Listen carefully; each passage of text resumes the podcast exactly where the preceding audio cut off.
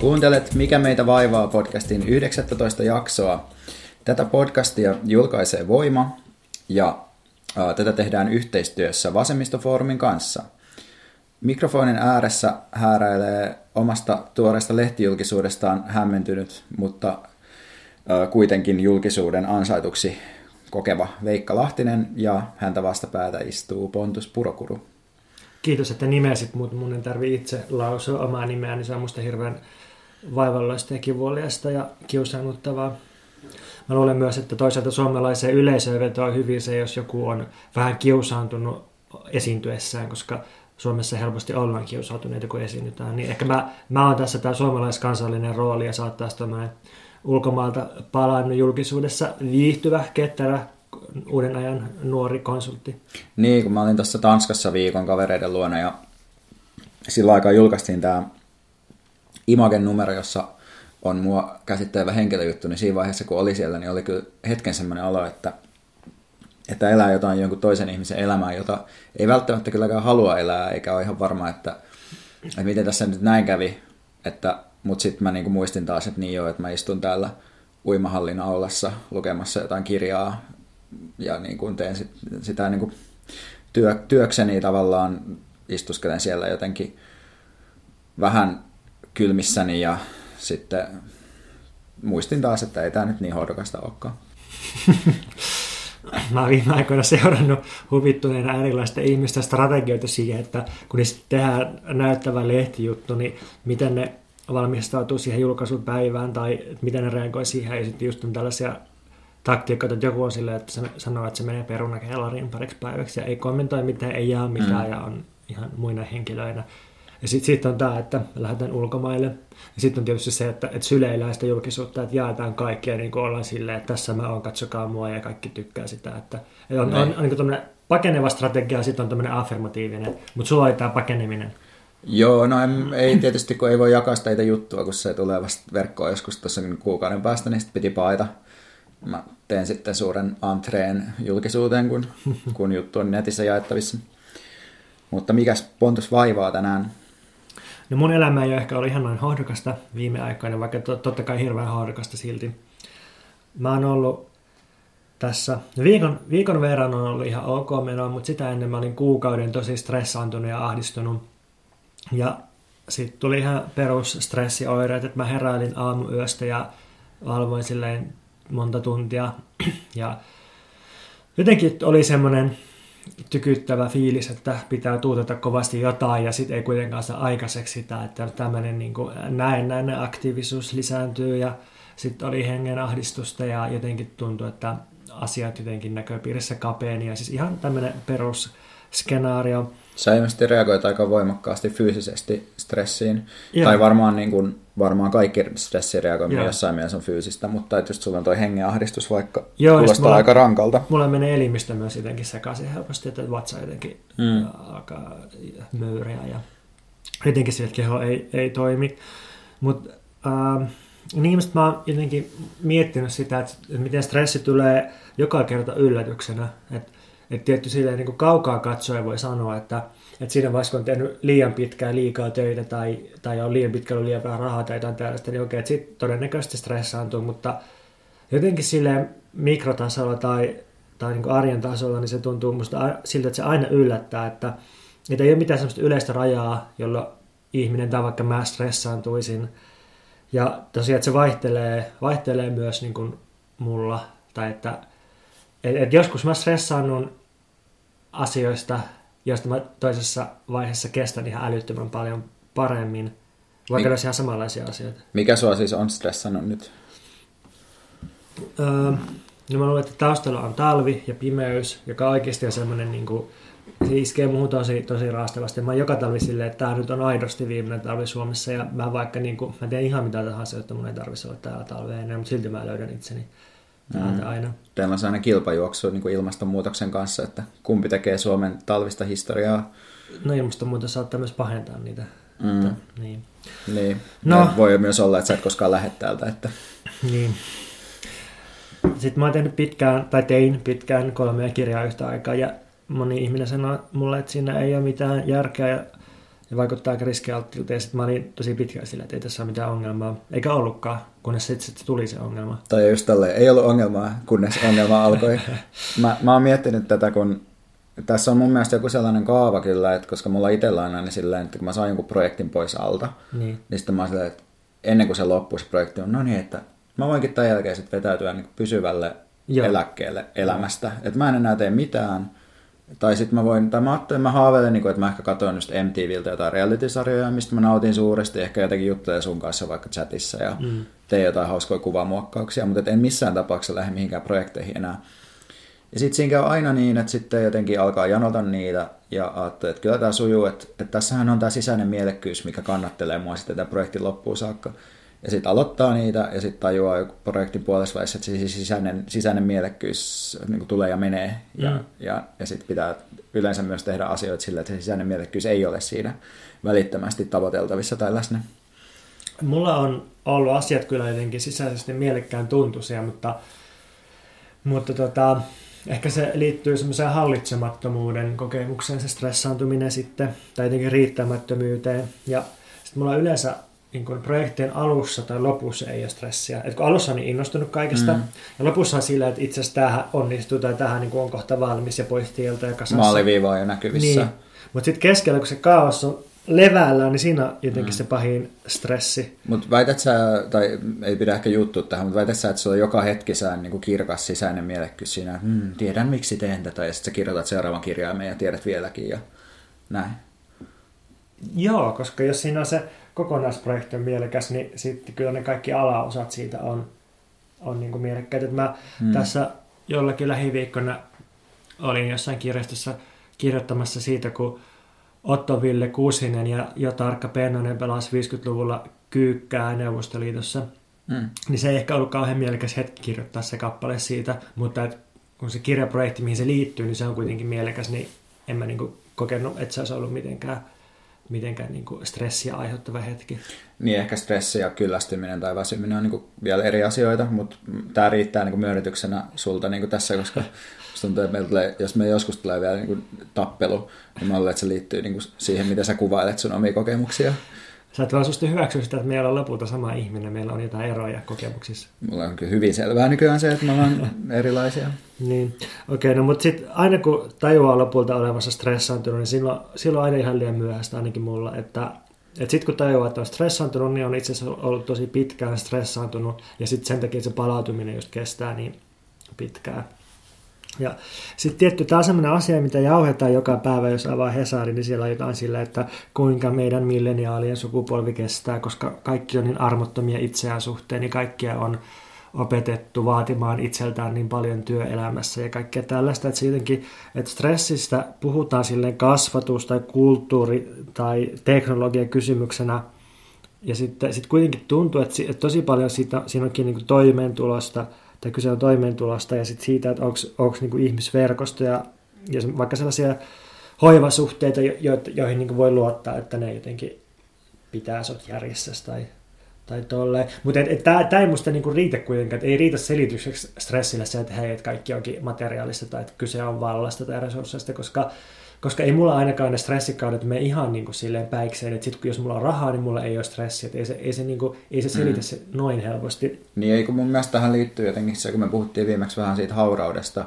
että myös se sellainen tietty, että se, että kokemus on jotenkin, tai meidän kokemus, tai meidän, en tiedä voiko puhua sukupolvikokemuksesta, mutta että jotenkin, että, että ei ole semmoista tietynlaista samanlaista jotenkin kykyä sietää asioita myöskään, et, ja sitten se liittyy niinku niihin materiaalisiin olosuhteisiin ja ne niinku vuorovaikuttaa jatkuvasti keskenään, mutta siinä on niinku mun mielestä silleen vähän niinku kaikkea tai, tai ne jotenkin menee, menee yhteen nämä eri asiat. Joo. Niin, ehkä, ehkä mä just ajattelin tota sitten niin kuin ikään kuin viimeisenä pointtina, tai sen pitemmälle mä en päässyt, mutta että jotenkin mä kanssa liitin tämän mun kokemuksen tuohon viime jakson keskusteluun hauraudesta, koska musta tuntuu, että, että se, että se on levinnyt kaikkialle tämä tai jotenkin hallitsemattomuus tai, tai, tai se, että munkin stressi, niin ei se nyt pelkästään ole vaan sitä, että mulla on liikaa kirjaprojekteja jollain hetkellä, vaan se jotenkin, kyllä sitten siihen liittyy se, että asiat on jotenkin laajassa mittakaavassa tosi lohduttomia ja sitten, tai jotenkin ei, ei ole mitään ulospääsyä asioista lopulta. Ja tuntuu, että jotenkin maailma ja yhteiskunta ei ole tosi perustavalla tavalla rikki ja, ja jotenkin hajonnut. Niin, niin joo, niin siis semmoinen niin yleinen tavallaan mielekkyyskehys jotenkin puuttuu, tai, tai siis mä luulen, että se jonkinlainen kokemus maailman rikki olemisesta on varmaan ollut niin kuin muillakin sukupolvilla, mutta just se, että meillä ei ehkä ole sitä kokemusta, että me osattaisiin laittaa se kuntoon tai että meillä olisi kykyä siihen. Joo, mä just matkalla tänne luin Kant-lehdestä Paula Hämäläisen kirjoittamaa tekstiä, jonka otsikko on Milleniaalin self-help-opas epävarmaan aikuisuuteen. Mä just iloitsin siitä, kun on, on niin kuin sekä Zelda että Kant lähti tämmöisiin uusiin nettilehtiin, jossa on aika samantyyppinen tämmöinen post-internet-visuaalisuus ja hyviä juttuja. Joo, niin sitten alkaa tällaisella vähän niin kuin, ää, mikä on yleinen milleniaalisukupolvi kokemus ja näin, ja vähän niin kuin skeptinen tätä kohtaa, mutta, mutta sitten tämä menee jotenkin tosi hienosti ää, kuvailuun siitä, että mikä kaikki elämässä on pielessä, ja tässä on muun muassa tällaista, että aikuisuudessa kaikista omituisinta on työntekopakko, Päivittäin mietin, kuinka järjetöntä ja ankea on se, että viisi päivää viikossa on pakko mennä töihin ja viettää siellä suuri osa vaiveloajasta ja niin, niin edelleen. Ja sitten niin sit, sit tässä on semmoinen kohta, missä tämä Paula Hämäläinen kirjoittaa, että, ää, että, että myöhäiskapitalismin runnomaan megakorporaatioiden johtama maailma on vain kuumottava paikka. Siinä maailmassa ei merkitse muu kuin kulutus ja algoritmit – Väitän, että milleniaalien alhaisen työmotivaation ja tyytymättömyyden syy ei ole laiskuus, niin kuin toimittajat jaksavat esittää, vaan jäätävä maailmantuska ja haluttomuus tehdä asioita, jotka sitä lisäävät. Niin tässä tekstissä on jotenkin musta vaan niin kuin sillä mm. tunnetasolla tavoitettu hyvin, hyvin sitä mm. jotenkin, että ei ole ulos pääsyä, koska sitten jos saa omat työkuvionsa rullaamaan, niin sitten edelleen ollaan tässä mm. runnotussa mm. ympäristössä. Joo, mulla on sellainen pieni huoli, että me, tota, me ollaan hyvin tämä ongelma-asettelu nyt saatu tässä tehtyä, että jos saatte tätä niin kuin meidän podcast-projektia tällaisena tutkielmana, niin me ollaan saatu johdanto ja ongelma muotoiltu, että seuraavaksi pitäisi sitten lähteä vastailemaan jotain siihen. Viime aikoina me on saatu paljon enemmän kehuja kuin kritiikkiä, mutta jos jostain tulee kritiikkiä, niin siitä, että me aina muotoillaan se ongelma ja mm. niin kuin se, mikä meitä vaivaa, mutta sitten me ei koskaan päästä sitä eteenpäin. Että, niin. että mikä on se ratkaisu hauraassa maailmassa elämiseen. Että, mutta jotenkin se, että jos mä kysyisin sillä, että no Veikka, millä tavalla sä taistelet stressiä vastaan, niin onko se semmoinen keskustelun taso, johon me jotenkin pystytään tässä podcastissa tai haluta lähteä? Vai niin. pitäisikö mennä puhua? Kyllä mä, kyllä mä voisin puhua, että mitä mitä sitä stressiä vastaan. Kerro. Öö, no, mulla on viime aikoina siis iso, iso juttu, mitä mä oon tehnyt, on se, että mä oon lopettanut alkoholin käytön. Mutta ei, tämä ei ole mikään suositus kenellekään, niin kuin mä oon aikaisemminkin sanonut. Mutta sitten mä oon ruvennut olemaan vähän jotenkin realistisempi mun niin kuin, oman ajan kanssa, koska musta tuntuu, että iso syy stressiin on myös se, että ihmiset toivoo ihan hirveästi, että niillä olisi enemmän aikaa ja sitten ne ei suostu oikein hyväksyä sitä, että sitä ei ole. Mm, niin, niin sitten mä oon alkanut käyttää sitä ja ottelemaan sitä silleen, että mulla pitää olla tietty määrä aikaa itselleni mm. ja sitten, sitten jotenkin se on, se on kyllä auttanut siinä aika paljon. Ja sitten mun mielestä täytyy olla jotain ihmisiä, joiden kanssa voi jakaa niitä kokemuksia, mutta ei mulla niin kuin tämän ihmeempää. Niin. Onko, onko sulle jotain parempia patenttiratkaisuja? Musta tuntuu, että oikein kellä ei tunnu olevan. Että mä luin tässä Ulla Donnerin hienon sarjakuvan romaanin nimeltä Splenish. Ja se on siis loistava kuvaus siitä, että mitä ahdistavaa elämä nykyään on, kun koko ajan pitäisi olla joku maaninen raivi ja oma projekti. Eipäs joku... nyt upota takaisin sinne känkkäräkkä ahdistusmaailmaan. niin, niin mutta mut et sit siinäkin kirjassa niin sitten, että et jotenkin, että se, se, se päättyy umpikuja, että se niin kokeilee, että olisiko ystävät ja harrastukset ja sitten, että kyllä ne, kyllä ne auttaa, mutta jotenkin Mm. Mulla tulee aina itseäni tämmöinen fiilis, että, että siis totta kai se on parempi kuin ei mitään, että jos mm. vaikka meditoi, liikkuu, näkee ihmisiä, syö hyvin, nukkuu näin, mutta jotenkin se tuntuu tosi mitättömältä verrattuna siihen niin kuin, muutokseen, mitä kaipaisi jotenkin. Niin, no mä luulen, että yksilötasolla voi ehkä just hallinnoida niin kuin aikaa ja rahaa ja ehkä ihmissuhteita mm. ja tällaisia olosuhteita. Ja, ja sitten, mutta sitten ehkä ne niin kuin sen, sen tason ylittävät vastaukset stressiin on varmaan sellaisia, että, että me ei voida nähdä niitä välttämättä tai voida tavoittaa niitä omana aikanamme.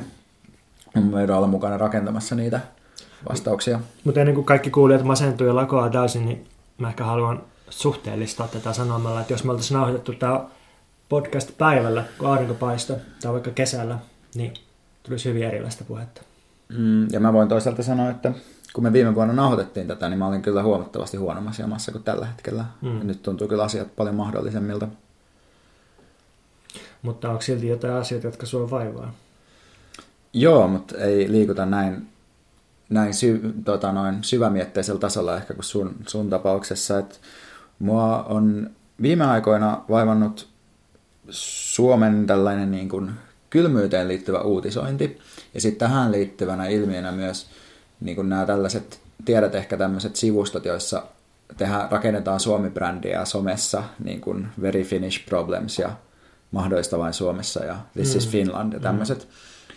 joissa siis mun mielestä esitetään jotenkin todella kummallisesti sitä, että millaista täällä Suomessa niin kuin elämä on. Että mä en yleensä niin kuin tunnista itseäni tai oikein, niin kuin, oikein niin kuin koko maata siitä, että mitä niissä on, kun niissä on silleen, että täällä on näin kylmä ja me vain istumme täällä pakkasessa ja meillä ei ole kylmä ja, te, ja ist, käymme avannossa ja sen jälkeen teemme moottorisahalla jääpaloista itsellemme nojatuolin ja sitten otamme aurinkoa. Ja niin kuin, että mitä helvettiä. Niin, mä olin ainakin ihan kriisissä tänään, kun tuolla oli jotain, en mä tiedä, ehkä jotain miinus 15 enintään. Mä, mä olisin siitä, että tämä niin kuin, tekisi piristytyttää kaikki talot tulee, että tulisi edes vähän lämpöä. En mä ainakaan kestä tällaista. Mm. Ei, ei tämä mikään mun maa, jos täällä on näin mm. kylmä. Tämä on taas helvetti. Niin ja sitten tämä niin kylmän juttu, niin kun mä olin siellä Kööpenhaminassa viikon, niin siellä siis mun kaveri, joka on asunut siellä yhdeksän vuotta, niin se oli vaan silleen, että nyt voisi mennä ainakin ulos istumaan, että olisi aika kiva istua jossain. Ja sitten mä olisin, että mitä? Tämä on niin kuin nolla, nolla kelissä. Niin, no joo, totta muuten. Että, niin täällä on oppinut siihen, että istutaan ulkona. Siis siellä on kaikki terassit ympäri vuoden auki ja jengi istuu niillä. Ei mitään lämpölampuja, ne vaan niin kuin juo mm. jotain kaakaota siellä ja mm. hengailee ulkona. Ja kaikissa kämpissä on todella paljon kylmempi kuin täällä. Joo. Paljon parempia kylmän sietäjiä ovatko suomalaiset. Joo, mä asuin Tallinnassa viime vuoden kesällä. Ja siinä kun tuli Helsingistä ihmisiä sit vierailulle, niin ne oli jotenkin hämmentyneitä siitä, että 80 kilsaa kun menee etelään, niin sit siellä on tosi paljon kaikkia ulkorakenteita ja tosi laajoja ulkopihoja, jossa on, on toimintaa. Ja jotenkin silleen, että et tosi varhaisesta kevästä myöhäiseen syksyyn ja sitten sit kesällä myös jotenkin on uskaliaammin, että kaikkea ei rakenta sen varaan, että kaikki voitaisiin hetkessä purkaa, jos tulee joku kesäinen raekuuro. Mm. Ja ihmiset tosiaan jotenkin levittäytyy katutilaa enemmän. se on minusta se ongelma suomalaisissa kaupungeissa. Miksi niin Suomessa ei oikein ole koskaan ollut oikeita kaupunkeja, kun täällä ei ole sitä katutilaa, vaan katua mm. vaan paikka, jossa kuljetaan paikasta toiseen. Joo, ja ei ole mitään levennyksiä sellaisia, mm. jos löydetään mm. penkkejä mm. ja muuta tällaista. Ja meidän yhteinen ystävä, joka on asunut muun muassa Barcelonassa, niin puhuu just siitä, että että hän on kokenut hyvin omakohtaisesti tällaisen sivustojen haitat, koska sitten hänelle tulee sanomaan, että oh, this is not cold for you, you are so used to this, this is totally okay, että ne tulee määrittämään hänen kokemustaan hänen puolestaan, koska hänet yhdistetään tähän Suomi-kuvaan, mitä näissä sivustoissa jaetaan. Joo, ja mä muistan, että tähän tuohon kylmyyteen liittyen niin siihen niin paljon tämmöisiä, mitkä rikkoo ton kertomuksen, että yksi kaveri on aina fiilistellyt Suomen talvea ja semmoista vähän niin kuin black metal estetiikkaa, että ollaan jossain pakkasmetsässä pimeällä lumihangessa. Mutta sitten kun se muutti Shanghaihin, niin se sanoi, että siellä se on kohdannut elämänsä pahimman kylmyyden, koska siellä tulee niin kosteutta ja vaikka keli olisi vaan lähellä nollaa, niin se, se on niin se jäätävyys. Että se, se, se on niin huvittavaa, että miten se painetaan tuollaiseen. Mm.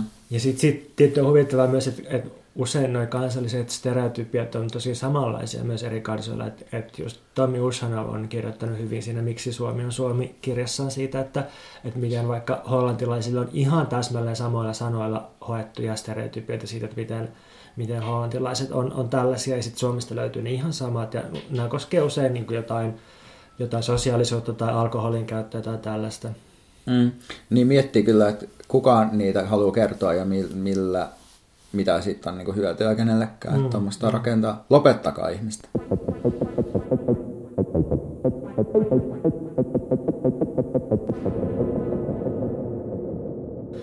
Mä oon ollut edellisen kymmenen vuoden aikana jonkun verran tekemässä julkisuutta ja aika paljon seuraamassa sitä. En ehkä niinkään julkisuuden kohteena. Mun kokemus julkisuudesta on se, että, että mä oon aina joku sidekick, kun tehdään juttua suurmiehestä johonkin lehteen. Esimerkiksi Saska Saarikoskesta, kun tehtiin juttua ylioppilaslehteen, niin mä olin siellä pari kertaa mainittuna. Sitten Anton Montista, kun tehtiin juttua Hesariin, niin mä olin siellä pari kertaa mainittuna. Ja kun Veikka Lahtisesta tehtiin juttu Imageen, niin mä olin siellä kanssa mainittuna. Always the bridesmaid, never the bride. Niin. Ja sitten musta haluaa tehdä juttuja ainoastaan pienemmät vasemmistolehdet, niin kuin Libero ja Kansanuutiset. No, tää oli mun uhriutumisosio tässä. Me voidaan... suora aukkaa kuule. Niin. Mä en tiedä, julkisuuden morsiameksi päätyminen ei välttämättä ole ihan niin hunajaista kuin sitä voisi kuvitella. Mä, tota, voidaan nyt liikkua sitten puhumaan susta ja sun julkisuudessa paisattelusta. Eli, eli niin kuin tuossa introssa tuli ilmi, vai tuliko? Jossain tuli luultavasti ilmi, että sä oot... Epäilemättä olen onnistunut pudottamaan sen jo muutaman kerran tänne. sä, sä oot Imagessusta on joku mikä 1, 2, 3, 4, 4 vai 6 vai... Anyway, parin aukeaman juttu, joka oli aika pitkä prosessi sen jutun, yllättävän pitkä oikeastaan, kun seurasi sitä jutun tekemistä tässä. Mikä fiilis sulla nyt on tästä kaikesta? No, kyllä mä, mä tiesin, milloin se juttu tulee ulos, ja tietysti olin niin sitä prosessia tehnyt vähän pidempään. Se on ihan kiinnostavaakin silleen, että huomaa, että, että niillä jollain haastattelukerroilla käyty, läpikäytyjä asioita tavallaan, on tietysti sanonut jotain juttuja, mutta ei enää oikeastaan sanoisi niitä välttämättä samalla tavalla, koska tämä on kuitenkin kolme kuukautta tämä aika tässä, mikä mm. on mennyt siitä ensimmäisestä keskustelukerrasta siihen, että juttu tulee ulos. Mä olin hyvin skeptinen sen koko prosessin suhteen, just siis tietysti se on musta ihan kiva, että siinä käydään vähän niin kuin läpi myös jotenkin sitä, tai niin kuin siinä on aika paljon sellaisia jotenkin suoria sitaatteja, mitä mä oon sanonut, mutta niin kuin, no mä en edelleenkään osaa niin kuin sanoa, että minkä takia tuo juttu on tehty, tai onko siinä niin kuin mitään järkeä. Niin, mikä sen pointti niin, on mikä, mikä pointti, niin, koska niin kuin en mä oikein, mä en löydä siitä ehkä sellaista niin kuin jotenkin järkevää semmoista kehystettä tai tarinallisuutta. Sulle ei riitä se, että sä oot mahdollisesti kiinnostava henkilö, josta on kiinnostavaa lukea. No en mä ymmärrä, mitä se kiinnostavuus on siinä. Hmm. Tai silleen, että, eikä se ole siis mun asiakaan. Mä nyt tietysti aatteen niin kuin silleen, että, tai aatteenkin siitä, että no niin, että sillä, että, että siinä on se niin kuin narsistinen puoli, että on tietysti jollain tasolla imartelevaa, että minusta ollaan kiinnostuneita. Mm. Ja sitten siinä on se toinen puoli, että, että koska mä tällä hetkellä taistelen todella kovasti työssäni sen eteen, että mä saan luotua julkisuutta niille asioille, mitä me tehdään, niin toi oli myös mulle niin kuin työtä tietyllä tavalla, mm. että onnistui, onnistuu saamaan jotain asioita näkyviin. Mutta sitten just se kysymys siitä, että mitä niin kuin tekee julkisuudessa, on mun mielestä todella ongelmallinen. Ja mulla mm. ei ole siihen oikeastaan mitään sanottavaa, että mähän on vaan niin kuin aloittanut blogia ja kirjoittanut sitä, sitten tehnyt jotain Facebook-päivityksiä, pitänyt jotain puheita jossain. Mm. Tämä on niin kuin tämä, että millä tavalla sitten, niin kuin, ja tämä on varmaan nykyään aika tyypillinenkin polku, ehkä miten sitten päätyy jonkinlaiseen tällaiseen osajulkisuuteen, että eihän kukaan niin kuin kadulla satunnainen ihminen tiedä, kuka mä oon edelleenkään mm. yhtään sen enempää, mutta siis mä en ainakaan niin kuin vielä osaa oikein sanoa, että mihin mä sitä niin kuin käyttäisin, koska ne omat niin kuin, tavallaan projektit, semmoiset niin kuin, itse kiinnostavat tavallaan kumoukselliset projektit ja sellaiset, ne ei, ne ei niin kuin, automaattisesti mun mielestä välttämättä hyödy julkisuudesta mitään. Mm.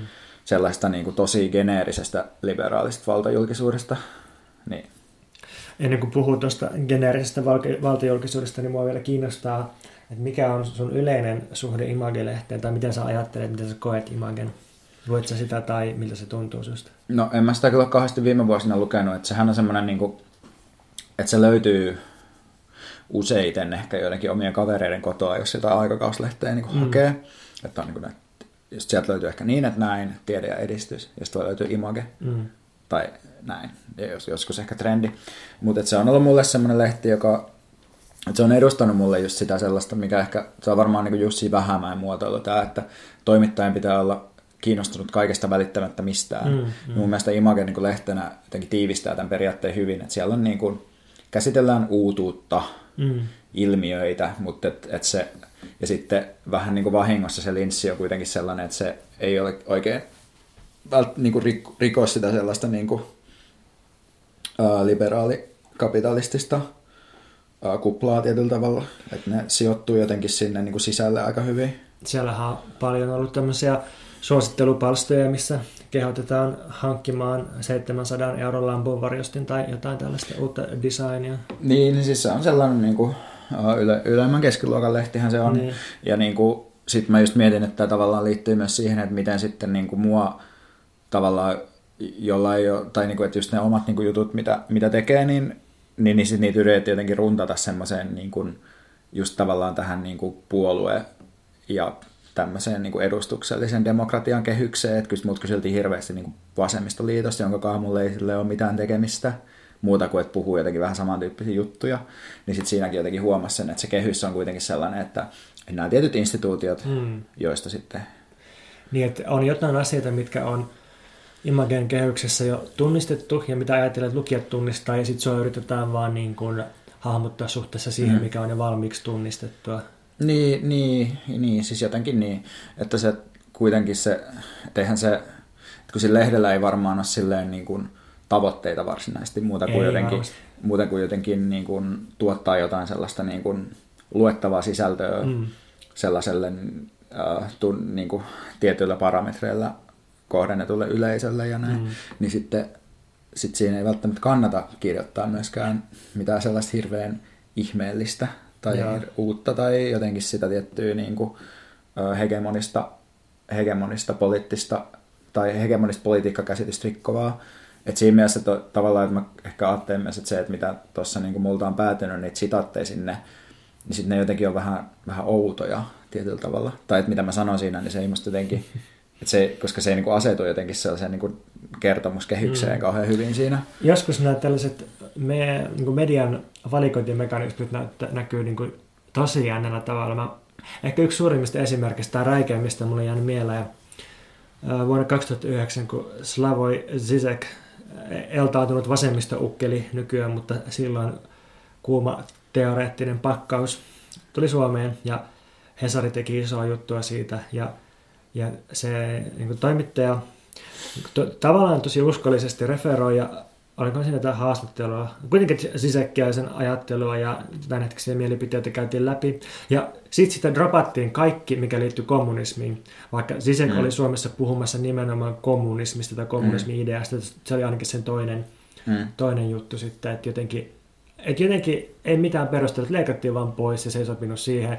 Ja tässä taas sun jutussa niin jotenkin se se tota, julkisuuden mekanismi, se jotenkin tuntuu, että se vähän niin kuin leikkasi kiinni siinä, että oletko kommunisti, oletko vasemmistolainen, mikä oikein olet, mm. oletko lintu vai kala. Niin ja just se, se, että sen tavoite on myös jotenkin, että se lopuinen tavoite on niin kuin tunnistaa ja lokeroida niin, joku niin. ihminen, että se kaikessa on kyse niin kuin henkilöistä ja että se, että se jotenkin se niiden tapa jäsentää maailmaa on nimenomaan niin kuin sellaisten puhuvien päiden kautta ja. jäsentäminen, jotka sitten voidaan tai että et, et se on kai se joku sellainen yleinen niin kuin ajatus siitä, että mistä mist julkisuus jotenkin koostuu, että mitkään kollektiiviset voimat ei ole samalla tavalla kiinnostavia kuin sellaiset selkeät jotkut mm, mm. tekevät tyypit. Ja roolit, että, niin.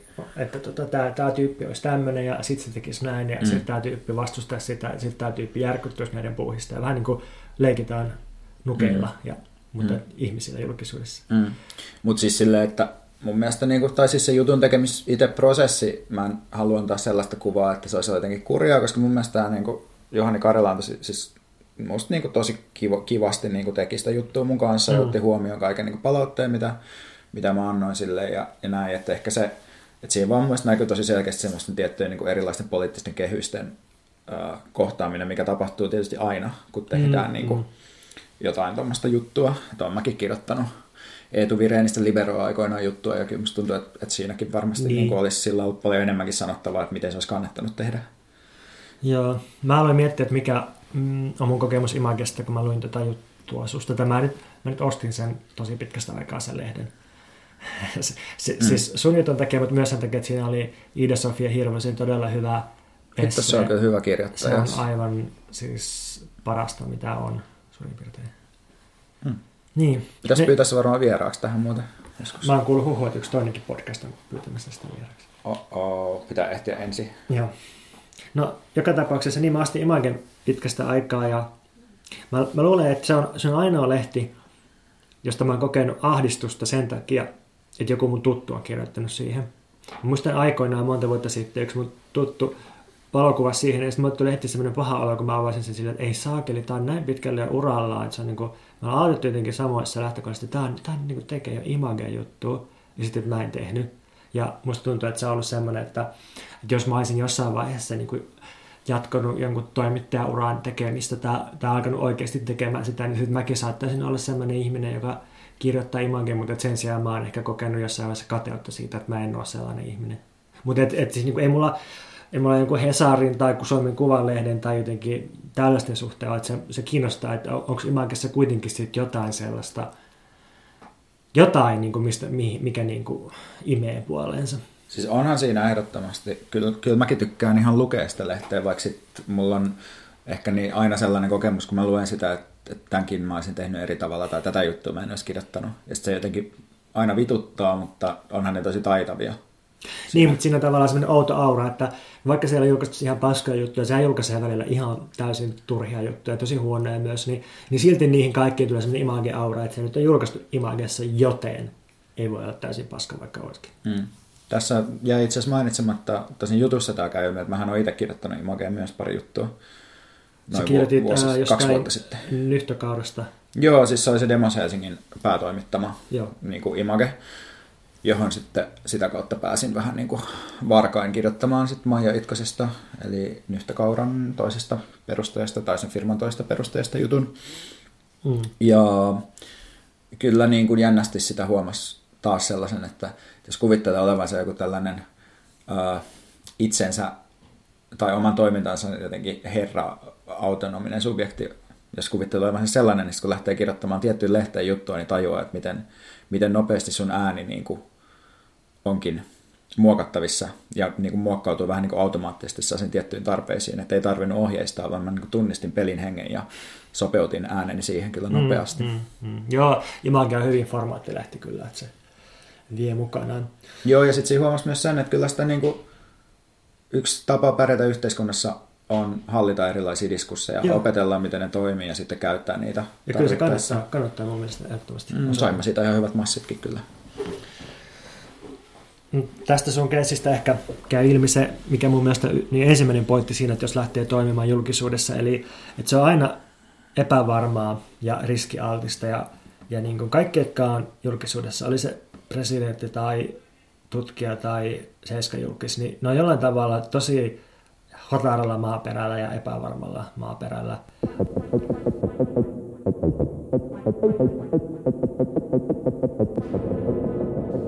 Et lähinnä voi olla varma siitä, että, että aina välillä julkisuus on johonkin suuntaan törkeät, että se on kohtuutonta tai epäoikeudenmukaista tai sitä on liian vähän tai, tai liikaa.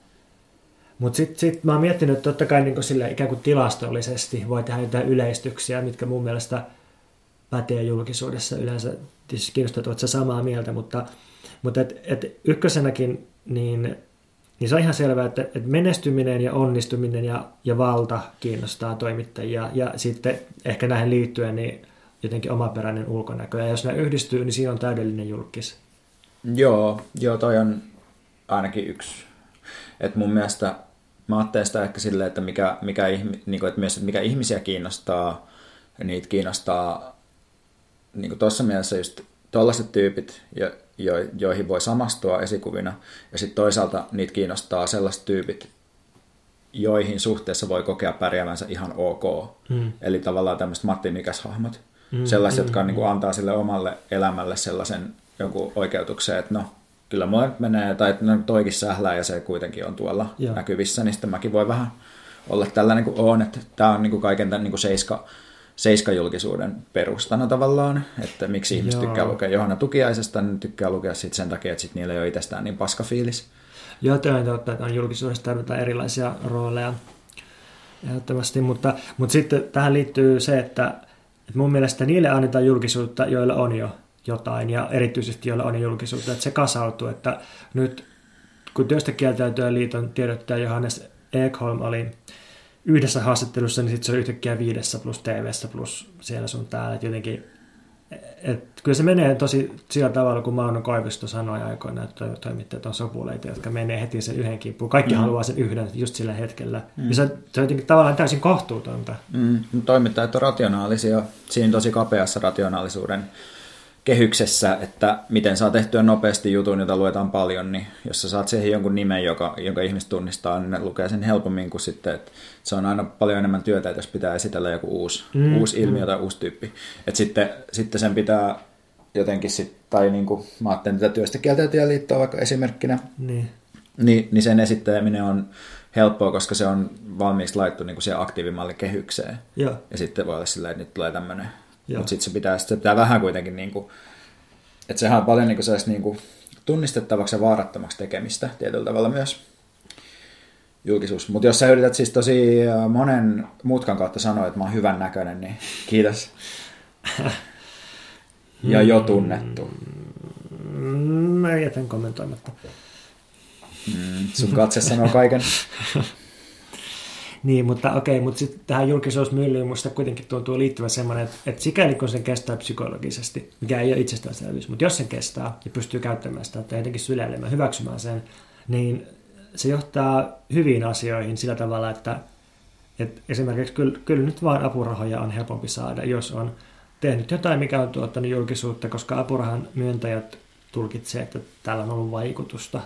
Hmm. Tai, tai on helpompi ehkä tavata ihmisiä ja sitä kautta saada työtehtäviä tai mitä tahansa resursseja, koska julkisuus madaltaa ihmisten kynnystä tutustua sinuun, koska ne kokee ja luulee, että ne jollain tavalla jo tuntee sut osittain. Ja vaikka mä en ole tosiaan ikinä ollut minkäänlainen julkis, niin se, että mä oon niin pitkään tehnyt julkisesti jotain, kirjoittanut tai jotain, niin kyllä mä huomaan, että ihmiset joskus tulee tosi tuttavallisestikin juttelemaan mulle, koska ne tietää mun ajattelusta tai mielipiteestä jotain. Musta se on hyvä asia, musta se, se helpottaa mulle tosi paljon sitä ihmisiin tutustumista. Mutta tämä nyt on täysin äh, sillä premissillä, että se julkisuus on positiivista, mitä sä saat.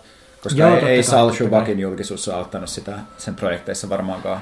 Mä luulen, että sitä ennen, niin kun, silloin kun kokoomusnuorilla oli se sellainen äh, libertaarikäänne, siellä oli monta sellaista nuorta jäbää kovassa nosteessa, mm. niin silloin varmaan niin se julkisuus auttoi jotain, ja Ville Ryyman niin se nosti kivasti sinne eduskuntaan ja näin, mutta sitten siellä oli myös näitä. Mm. Joo, no tämä on kyllä totta, ja sitten jos, jos puhuu kielteisestä julkisuudesta, niin se on ihan selvää, että, että jos puhuu rasismia vastaan, siirtolaisten oikeuksien puolesta, äärioikeustoa vastaan, niin on ihan varma, että sieltä tulee eri suunnista nimetöntä ja nimellistä rasistista ölinää ja tappouhkauksia. Ja varsinkin jos sattuu olemaan sukupuolelta joku muu kuin mies, niin kyllä se on tosi paljon raskaampaa keskimäärin toimia mm. julkisuudessa. Nämä, nämä jotenkin tuntuu olevan sellaisia nyt vakiintuneita. Musta, musta just joo, siis nimenomaan hyviä esimerkkejä musta sekä Saara Särmä että Johanna Vehko, jotka on tehnyt ollut julkisuudessa nimenomaan tällaisen niin kovina asiantuntijoina, joilla on tosi kiinnostavaa ja uutta sanottavaa. Mm journalismista, feminismistä, molemmilla on vähän niin kuin tutkijatausta. Ne ei ole muista sanonut niin kuin juuri mitä, mä en muista yhtään kertaa ne sanonut mitään harkitsematonta missään. Mm. Ja niin kuin aivan hirveän myllytys. Mm. Joka, siis just äärioikeiston hampaissa ja kaiken maailman niin kuin palstojen hampaissa niin kuin koko ajan. Ni, niin se, siinä on jotenkin semmoinen huomaa just, että miten se miten sukupuoli on tuossa aika suuri suoja myös. Oletko saanut koskaan tappouhkauksia tai mitään sellaista henkilökohtaista ryönää? Joo, jotain joskus. Siis, mutta siis se oli... Mä, mä siedän sitä aika hyvin, varsinkin nykyään, mutta sitten tosi vähän verrattuna siihen, että mitä tietää, että muut saa. Että mä oon varmaan, miten sanoisit, ehkä niin kuin, on välillä, musta on ollut MVS ehkä pari, MV pari juttua, jossa on niin kuin ollut, jossain ollut joku kuva ja jotain tällaista. Mutta sitten sellaista niin kuin varsinaista tappaukkausmeininkiä on jotain pari inbox-viestiä ehkä tullut, missä on jotakin, että sun pitäisi tappaa itsesi tai ansaitsisit kuolla tai jotain. Joo.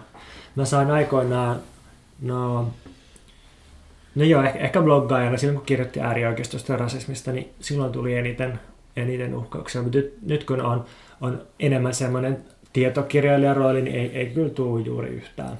Mm. Ja sama siis noissa eläin, eläinjutuista kyllä ei tule myöskään Joo. No sitten mä mietin, että, että miten kestää julkisuutta tämä. Jos, jos, jos on pitkään julkisuudessa ja aikoo olla siellä vielä, niin, niin pitää ottaa joitain asioita ikään kuin itsestäänselvyytenä. Eli, eli ensinnäkin pitää ajatella, että, että se, mikä on julkisuudessa, se kuva itsestä, niin se on jotain muuta kuin sä itse. Eli sun pitää tajuta, että se, se on jotain täysin, täysin irrallista ja ää, itsenäistä ulkoista, ja sitten pitää ehkä vähän osata myös suhtautua siihen jotenkin huumorilla tai ironisesti, tai jotenkin sillä, että että haha, onpas huvittavaa, että tuolla jossain tuommoinen kuva ja sitten jotkut luulee, että se on mä. Ja musta tuntuu, että ne, jotka samastuvat tähän julkisuuskuvaan tai on liian lähellä sitä tai liikaa huolehtii sitä, niin ne kyllä tuhoutuu julkisuudessa. Onko ne niin kuin tällaisia liian lähelle aurinkoa lentäviä? Onko se pikku, mitäs ne on, ikaroksia vai? Niin, en, musta tuntuu, että se vaan johtaa hirveän sen stressaamiseen. Just sitten, kun ei sitä voi kontrolloida sitä julkisuuskuvaa kokonaan, niin... Mm, joo, samaa mieltä kyllä. Ja jotenkin, siis julkisuus rakentaa ihmisistä karikatyyrejä ja hahmoja, joilla on hyvin vähän tunnistettavia piirteitä. Ja se ei tapahdu välttämättä hirveän aktiivisesti se prosessi, mutta se on vaan, se on niin kuin, että me ehkä tehdään sitä myös semmoista samanlaista väkivaltaa niin kuin omille tutuillemme, mutta niillä on mahdollisuus murtaa se joka kerta, kun me kohdataan, niin mm, mm. julkisuus ei toimi samalla tavalla. Tuttujen kanssa se kuva päivittyy koko ajan, mutta julkisuudessa se usein käy niin, että susta on joku yksi juttu, ja sitten se jää jollekin viisi vuotta mieleen, että se on tämmöinen tyyppi, joka on tätä mieltä. Mm. No sitten, jotta julkisuudessa kestää, niin pitää kyllä sisäistää se sellainen ajatus, että on jollain tavalla tärkeä ihminen, jolla on jotain järkevää sanottavaa tai näytettävää tai jotain tällaista – ja totuttava siihen, että, että, niin kuin, että sä oot niin muiden julkisten keskellä, tai ne, ne on niin sitä, mihin sua verrataan. Eli jolle jotenkin pitää olla, en tiedä itse rakastaa narsistinen, mutta jotenkin itse varma tai jotenkin myöntää se, että, että sulla on joku, joku paikka siellä. Mutta sitten jos tekee tämän ja niin kaiken tämän muun, mikä auttaa kestämään julkisuudessa, niin sitten sitä oikeastaan seuraa sellainen tilanne, jossa vaikuttaa siltä, että, että tämä julkis ottaakin julkisasemansa jotenkin annettuna tai jotenkin sitten tulee vähän ylimielinen viva helposti, mutta toisaalta se, se taas on ehkä ainoa tapa kestää se julkisuus. Jotenkin tuntuu, että tähän on sisäänrakennettu sellainen mekanismi, jolla ihminen tuhotaan julkisuudessa, koska jotta siellä voi kestää, niin sitten susta pitää tulla semmoinen, että ihmiset alkaakin pitämään sua jotenkin epämiellyttävänä ehkä. Mun mielestä julkisuudessa ei voi olla sillä, että olisi vastentahtoisesti mm, siellä. Mm, mm. Että kyllä se, siihen niin kuuluu jotenkin sen, sen asemansa hyväksyminen tietyllä tavalla ja sen, että niin hyväksyy sen ja jos nyt sanoisit vaikka, niin kuin, että sen tilan, minkä ottaa, niin sitä voi niin kuin, niin. jotenkin niin kuin, käyttää ja samaan aikaisesti jotenkin koko ajan sanoa, että ei halua tehdä niin. niin. Että se on niin kuin, tavallaan se on niin kuin, ikään kuin teko itsessään olla siellä, ellei sitten susta niin kuin, kirjoitella susta riippumatta koko ajan jotakin. Niin. Tosi Suomessahan moni on myös menestynyt julkisuudessa, varsinkin poliitikko, olemalla nimenomaan esittämällä vastentahtoista niin, mutta kyllä se on sitten taas niin sellaisen laajemmalle yleisölle jotenkin, tai että kyllä ihmiset myös tunnistaa sen, että no kyllä toi varmaan niin kuin pelaa tätä peliä ihan itse. Niin, mutta ehkä niin kuin se ainoa johtopäätös tästä kaikesta on se, että, että julkisuus on epävarmaa peliä, ihan niin kuin politiikka ja jatkuvaa riskinottoa, ja se, se kyllä muuttaa ihmistä, ja siitä ei voi sanoa mitään täysin varmaa. Me ei ole yhtään se viisaan peten keskustelun jälkeen. ei varmaankaan. Ehkä kuulija on vähän viisaampi. Mutta joo, en mä, niinku, että ehkä jos miettii, että semmoista niinku, että olisiko jotain, mulle jotain vinkkejä, että miten, miten jaksaa tai hallita tällaisia, mm. että jos ajattelee, että haluaa tehdä jotain ulostuloa, mutta pelkää sitä, sitä julkisu, julkista roolia, niin äh, mä pystyn sanoa sen vaan niin kuin, tietysti tästä omasta positiostani, että kunhan on tosi tarkka siitä, että perustelee ne asiat, mitä sanoo ja miettii tarkkaan, että millaisten asioiden suhteen haluaa ylipäätään profiloitua, niin se voi kyllä tehdä mun mielestä suhteellisen hallitusti ja aika hitaasti myös. Että, siinä, että, kaik, että, että sellainen niin kuin läpimurtojulkisuus tapahtuu ehkä enemmän jonkun telkkarin kautta, mutta mm. ei se musta tarvitse olla jotenkin sellaisessa paniikissa, että jos tekee jonkun, aloittaa jonkun blogia ja sitä niin kuin yhtäkkiä luetaankin paljon, niin se ei tarkoita sitä, että ihmiset muistaa sua viikkoa kauempaa. Että kyllä sitä voi niin kuin pikkuhiljaa myös rakentaa. Niin, ja on ihmisiä, jotka yllättävän kauan ollut julkisuudessa ilman, että niiden vaikka yksityiselämästä kauheasti mitään tiedetään, koska ne on tehnyt sellaisen linjan, että ne ei lähde sitä itse avaamaan, niitä ei myöskään kysytä siitä. Mm. Kyllä sitä mun mielestä aika pitkälle voi hallita uh, tietyissä oloissa. Jos on näyttelijä tai poliitikko, niin siitä tulee helvetin vaikeita luultavasti. En osaa kaasti tuosta sanoa. Näyttelevä poliitikko olisi pahin julkis. Mm. Niin kuin Ronald Reagan. varmaan vaikea peittää yksityiselämänsä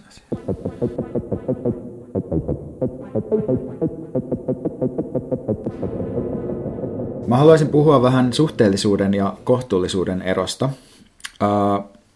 Mehän ollaan jo kertaalleen käyty läpi Keijo Lakkalan kolumnia, yhtä kolumnia, joka on julkaistu Vasemmistofoorumin peruste verkkojulkaisussa, ja nyt tuntuu, että Keijosta on tulossa meidän ikioma vieraskynä palsta, koska mä haluan taas puhua hänen kolumnistaan, joka on nyt ehkä muutamia viikkoja tästä nauhoitushetkestä taaksepäin niin julkaistu. Onko sulla kätevästi sen otsikkoa jossain näkyvillä siellä? Ei kyllä ole. Okei, okay, no ehkä mä kaivan sen jostakin. Mutta tota, Keijohan on niin kuin, uh, utopiatutkija, ja utopiat ei, ei kiinnosta mua itsessään välttämättä hirveästi, mutta hän kirjoitti tuossa tekstissään... Joka nimi on Nykyisyyden suhteellisuus. Vau, wow, mulle on hirveästi käynyt silleen, että noin orgaanisesti toinen päättää lauseen, jonka mä aloitan, mutta kiitos siitä. Nykyisyyden suhteellisuus kolumnissa kirjoittaa suhteellistamisesta, mikä on mun mielestä vetoava ajatus. Eli nykyisten yhteiskuntaolojen esittäminen suhteellisina on niin kuin yksi tapa, jolla pääsee paremmin, voi saada niin poliittista mielikuvitusta, kritisoida nykyisiä oloja ja ehkä niin kuin mobilisoida. Että se puhuu tällaista eri funktioista, mitä utopioilla voi olla, että voi olla niin kuin kriittinen ja mobilisoiva funktio. Mutta mutta siis tämä on niin tapa, jolla osoitetaan ehkä se, että se, miten meillä nyt asiat järjestetään, miten asioista puhutaan, mitkä instituutiot meillä on, että meillä on niin poliisi ja sitten meillä on joku tietty niin tapa järjestää terveydenhuolto ja eduskuntalaitos, että, että ne ei ole välttämättömiä, tehty talouspolitiikka ei ole välttämätöntä, näin edelleen, vaan ne on suhteellisia. Niin tämä voi tehdä jonkinlaisella vaihtoehtoisella tulevaisuuden kuvalla. Mä mietin tuossa, että Perinteisesti tota on tehty myös vaihtoehtoisella menneisyyden kuvalla, tai en tiedä vaihtoehtoisella, mutta sillä tavalla, että on osoitettu, että monet asiat on syntynyt täysin sattumanvaraisesti, ja ne kaikki tapahtuvat, mitkä on johtanut siihen, missä me nyt ollaan, niin, niin tota, ne ei ole välttämättömiä. Et voi suhteellista eteen tai taaksepäin. Totta. Niin onko tämä tää, tota, genealogia Joo. metodi sitten, jolla... Joo, joo ehkä, ehkä. Mm. Siis, siis Nietzschen ja Foucault, taas Foucault mainittu ajattelusta tuleva genealogia, joka mm. ideana siis on osoittaa vain, että, että nykyisissä instituutioissa tai arvoissa, niin niissä saattaa olla aika, aika väkivaltaisia ja verisiä ja kyseenalaisia alkupisteitä, miten ne on sitten muotoutunut nykyisenlaiseksi. Tällä, tällä tavalla yritetään osoittaa, että, että maailman ei tarvitse välttämättä olla just tämmöinen. Ja tässä tekstissä mm, Lakkala siis puhuu siitä, miten ää, nykyiseltä vasemmistolta puuttuu kapitalismin ylittämisen horisontti, ja tämä oli sillä äh, mun mielestä hauskaa, että sitten kun siitä syntyi keskustelua, niin sitten siellä oli äh, eräskin vasemmista toimija sanomassa, että miksi meillä pitäisi olla parempia utopioita kuin oikeistolla. Vaadimme kuitenkin pienempiä tulo- ja varallisuuseroja.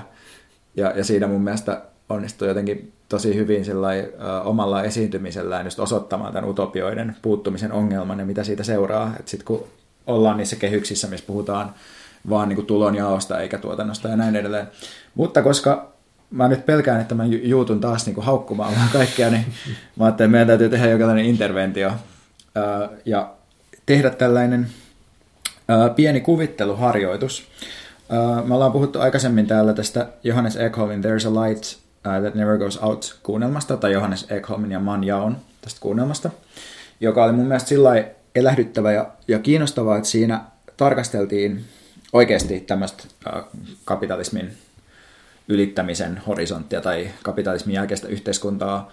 Siinä ei, ei välttämättä, se ei ollut utopia, mutta ei musta tarvikaan olla, mutta silleen mun mielestä olisi hauskaa tehdä sellainen kuvitteluharjoitelma, jossa siirretään meidät tästä nykyisestä absoluuttisena näyttäytyvästä yhteiskunnasta suhteelliseen, ei suhteellistetaan se, missä ollaan, ja voidaan pohtia, että millainen päivä mulla ja sulla voisi olla vuonna 2040 kapitalismin jälkeisessä yhteiskunnassa.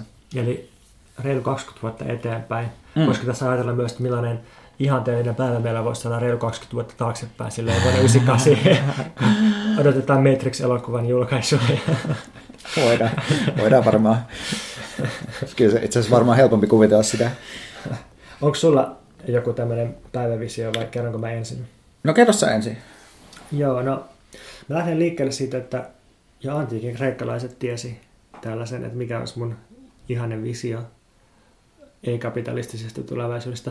Mitä Platonin valtiossa on sellainen kohta, missä Platon kuvailee sellaista, että minkälaista on demokraattisten ihmisten elämä ja se pointti on ehkä se, että se on hyvin hedonistista ja löysäilevää ja, ja nautinnon hakuista tosiaan ja ehkä sellaista, mitä jossain vaiheessa alettiin sitten viime vuosikymmeninen kutsua laiskaksi postmoderniksi relativismiksi tai jotain tällaista.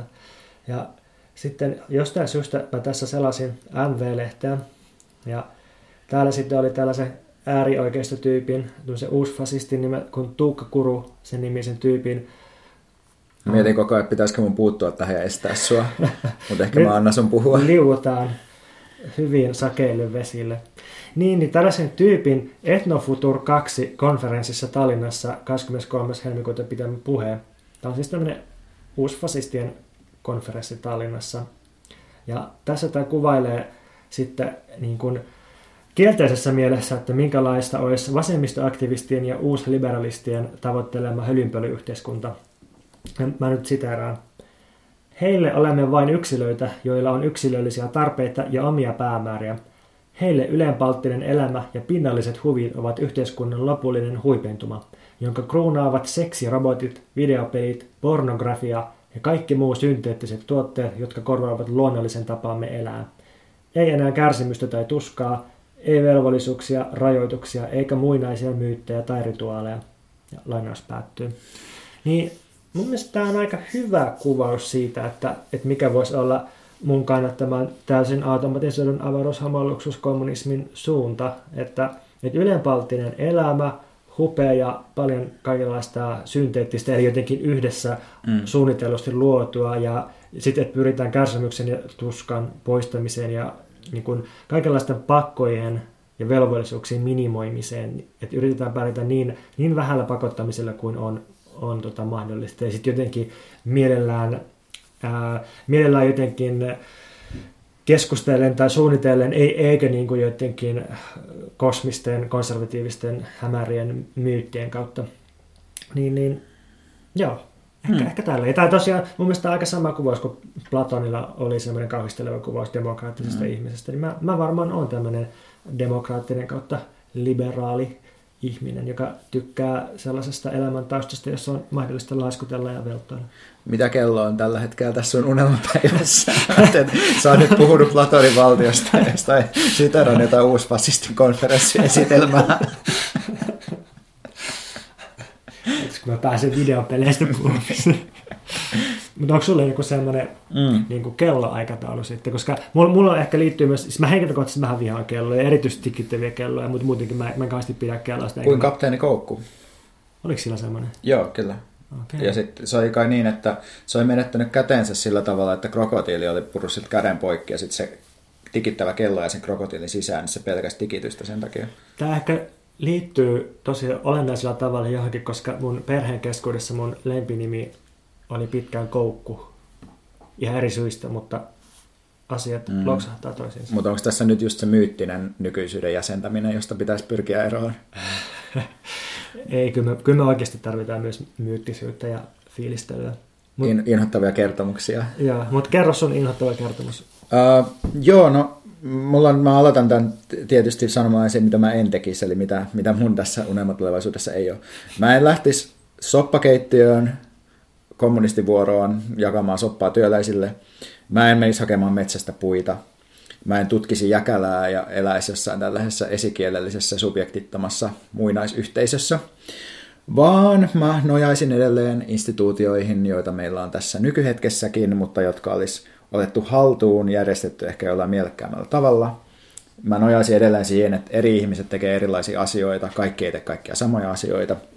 Eli tämä liittyy myös siihen, että, että musta tuntuu, että meidän pitäisi, kun me kuvitellaan, niin kuvitellaan tulevaisuutta, niin meidän ei pitäisi lähteä siitä, että meidän kaikkien täytyy jotenkin nyt hankkia jousipyssyt ja lähteä metsiin juoksemaan, jotta me selvitään tulevaisuudesta, vaan meidän pitäisi ehkä enemmän katsoa, että mitä vahvuuksia meillä on ja mit, miten me voidaan niin kuin, niitä vahvuuksia kääntää jotenkin oikeisiin suuntiin tulevaisuutta ajatellen. Niin kyllä minusta moneus tai moninaisuus ja erilaisuus on se ykkösjuttu kyllä, mm. Mikä niin kuin vie meitä tulevaisuuteen, minkä takia myös toisaalta noita uusfasisteja, joita just siterasin, niin pitää vastustaa. Ja tästä päästään minusta kiinnostavasti myös uh, tuoreeseen Mari Kuukkasen väitöskirjaan, jota sä siterasit mulle chatissa muun muassa sanomalla, että, että vaikka anarkistit voi puhua vallankumouksesta, niin usein niiden yhteisyys perustuu nimenomaan sellaiselle erilaisuudelle ja sellaiselle niin siteille, jotka perustuu siihen, että ollaan, ollaan pieni ja erilainen yhteisö.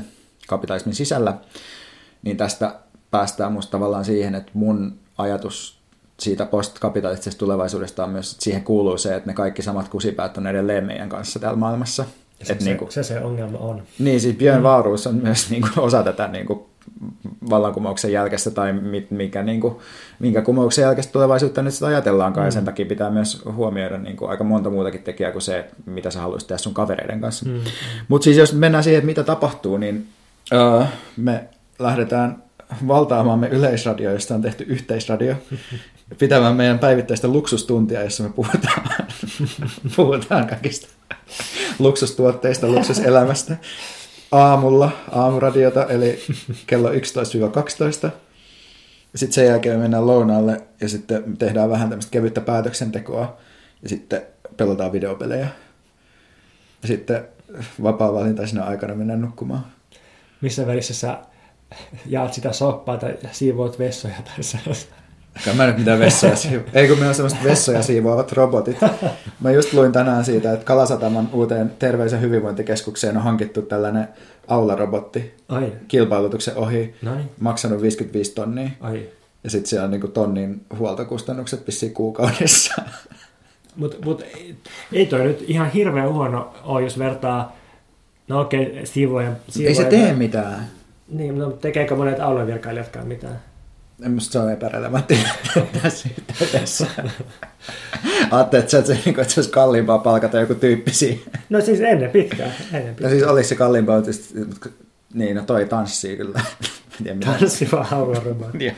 Okei, mutta onko tämä onko tää sun visio lopulta hyvin lähellä mun visiota? Tuossa korostuu kuitenkin On. luksus ja hedonismi. Kyllä siis hyvin lähellä ollaan, ja sehän ei tarkoita tietenkään, että kaikkien muiden visioiden pitäisi olla samanlaisia, mutta tällaisia juttuja mä tässä hain nyt ehkä on hyvä tilaisuus sulkea vähän ympyrää, koska mä sanoin, että mä haluan puhua suhteellisuuden ja kohtuullisuuden eroista. Niin mun mielestä suhteellistaminen tässä mielessä, että me mietitään, että millaista, millaisia asiat voisivatkaan olla, ja toisaalta katsotaan myös ehkä, nyt kun sä mainitsit, niin voidaan myös katsoa menneisyyteen, että itse asiassa, että miten asiat oikeasti makaavatkaan, tai miten me voidaan ajatella, että ne makaa niin se on hyödyllinen harjoitus, koska sitten on helpompi kuvitella ö, muunlaisia tapoja tehdä asioita kuin nykyiset. Mutta kohtuullisuudesta pitää aina pysyä kaukana. Eli, eli pitää pyrkiä kohtuuttomuuteen, Joo. vaikka suhteellistaminen onkin hyvä. Joo, samaa mieltä. Minusta vaatimusten pitää aina olla kohtuuttomia ja taideteosten pitää olla kohtuuttomia, koska aina on ne toiset, ne viholliset ja vastustajat, ne, ne pitää huolen siitä, että asia tehdään kyllä kohtuulliseksi. Ne, ne pitää huolen siitä, että sua kyllä rajoitetaan, niin sun kannattaa ehkä keskittyä olemaan kohtuuton.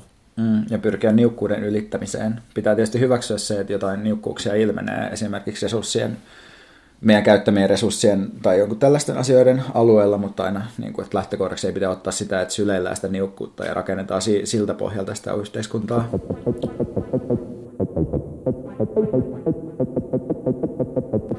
Pitkästä aikaa haluamme suositella asioita. Mulla on ollut vähän ikävä tätä segmenttiä. Mä en tiedä milloin me ollaan viimeksi mahdettu suositella juttuja. Ei koko vuonna ainakaan. Mm, koska meillä on kuitenkin koko ajan, mulla on niin kuin paljonkin erilaisia juttuja, mistä voisi puhua, mutta valitsen nyt tällä kertaa elokuvan suositukseksi, eli Black Panther.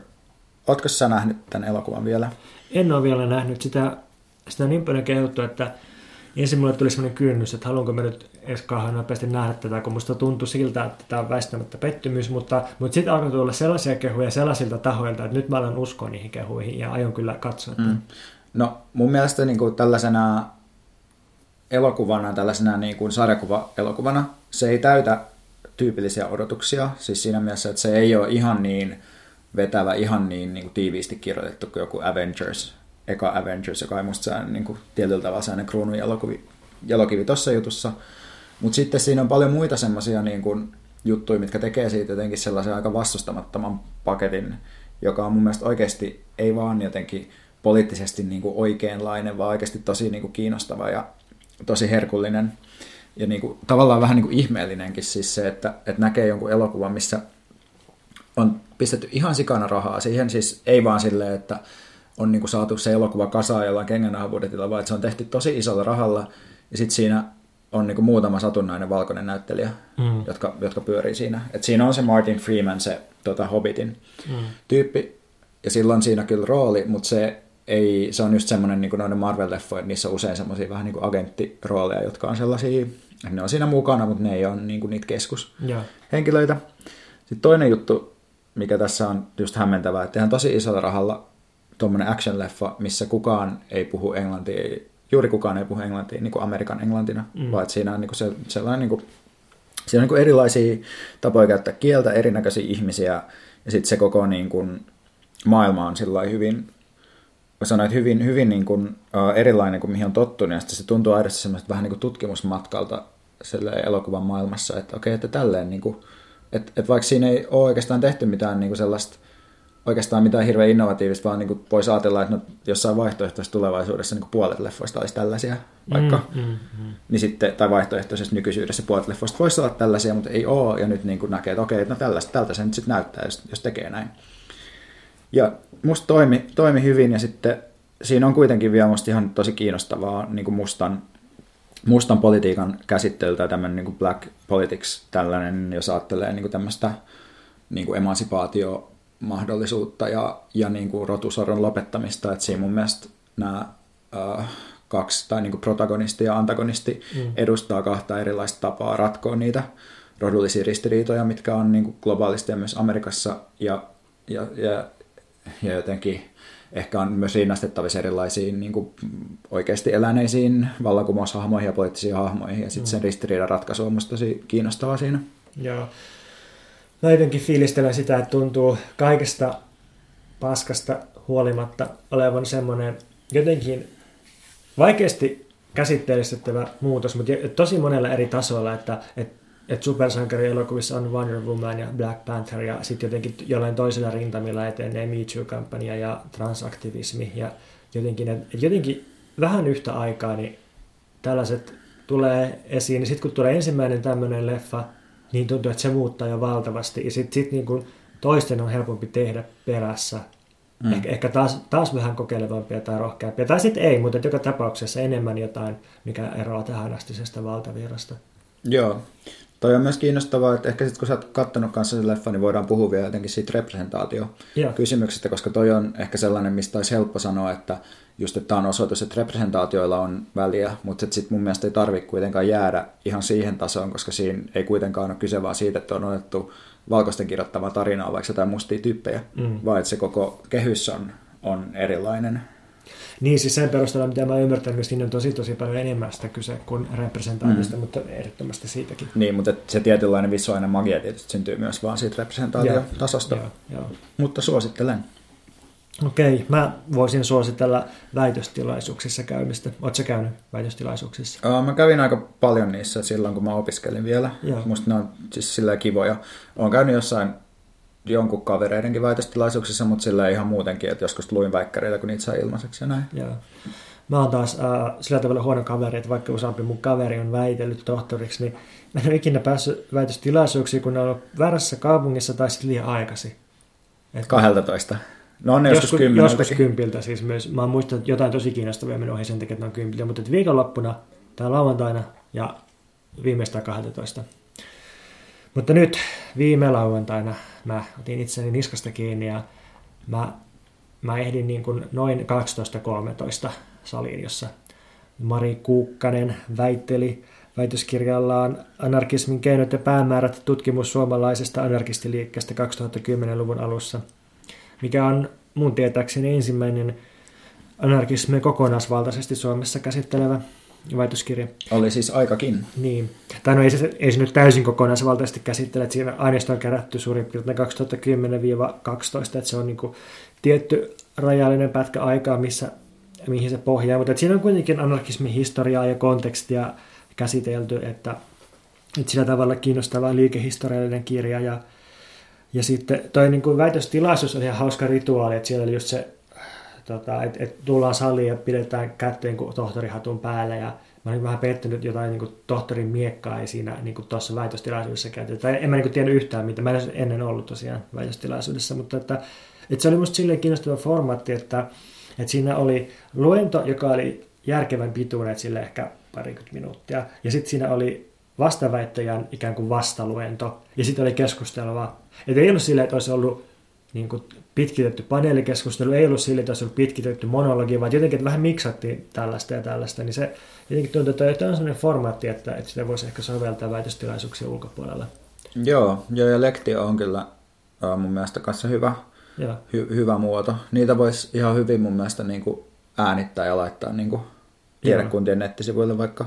Joo, ehdottomasti. Tai, tai joku tämmöinen väitöstilaisuuksien striimaaminen mm. Kiinnostaisi tai ar- arkistoiminen. Itse asiassa hyvä vinkki yliopistojen kirjastolle, että ruvetkaapa äänittää niitä lektioita ja laittakaa ne sinne niiden pdf yhteyteen mm. kuunneltaviksi.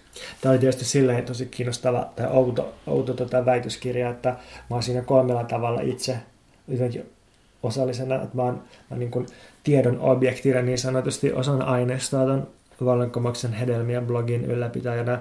Sitten mun gradu on siinä yhtenä lähteenä ja sitten vielä ja Antonin kirjoittama suoran toiminnan historiaa siinä yhtenä lähteenä. Siinä jotenkin monesta kulmasta joutuu myös miettimään omaa suhdettaa siihen.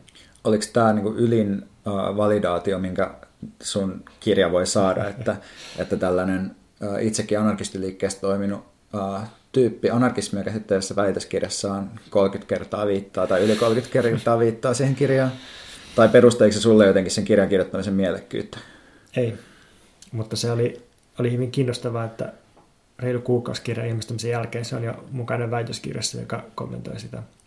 Ai ei perustellut kirjan kirjoittamisen mielekkyyttä. Eikö se nyt ole ihan kiva, että sitä käytetään? Se on kiva, mutta siis ihan muut asiat se perustelee. Niin kuin raha vai? raha ja julkisuus, no ei. ei. Se, se, se tota, mun mielestä se, että miten liiketoimet siihen itse suhteutuu, miten ne käyttää sitä, niin se on ollut hyvä, hyvä vastaanotto tähän mennessä. Mutta joka tapauksessa siellä väitöstilaisuudessa, niin siellä oli siis muitakin aineiston edustajia kuin minä. Ja sitten tavallaan on kiinnostava katsoa, kun tyyppi väittää ja sitten yleisö, eli tutkimuskohde jotenkin tökkii takaisin ja antaa vähän kritiikkiä ja kommentoi sitä. Ja se jotenkin taas kerran jotenkin havainnollistaa sitä, että miten erilaisia yhteiskuntatieteet ja ihmistieteet tavallaan on kuin luonnontieteet. Että siellä se niin kuin tutkimuksen kohde istuu yleisössä kommentoimassa ja niin kuin taistelemassa takaisin ja sitten väännetään siitä, että, että mitä tämä tiedon, tiedon tuottaminen yliopistolle ja niin kuin tähän yliopistoinstituution vallanpiiriin, mitä se tarkoittaa ja mitä se tekee tiedon kohteelle. Mm, ehkä toisaalta, kun just olen tässä viime viikolla perehtynyt kovasti posthumanistiseen ajatteluun, niin ehkä sellainen pieni posthumanistinen refleksio voi tehdä myös luonnontieteessä hyvää, että sit jatkossa voidaan niin kuin, enemmänkin käsitellä tutkimuskohdetta sellaisena tökkivänä ja suopuhuttelevana.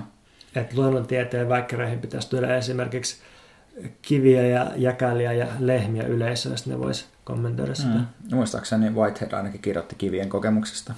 Kivien kokemus kiinnostaa.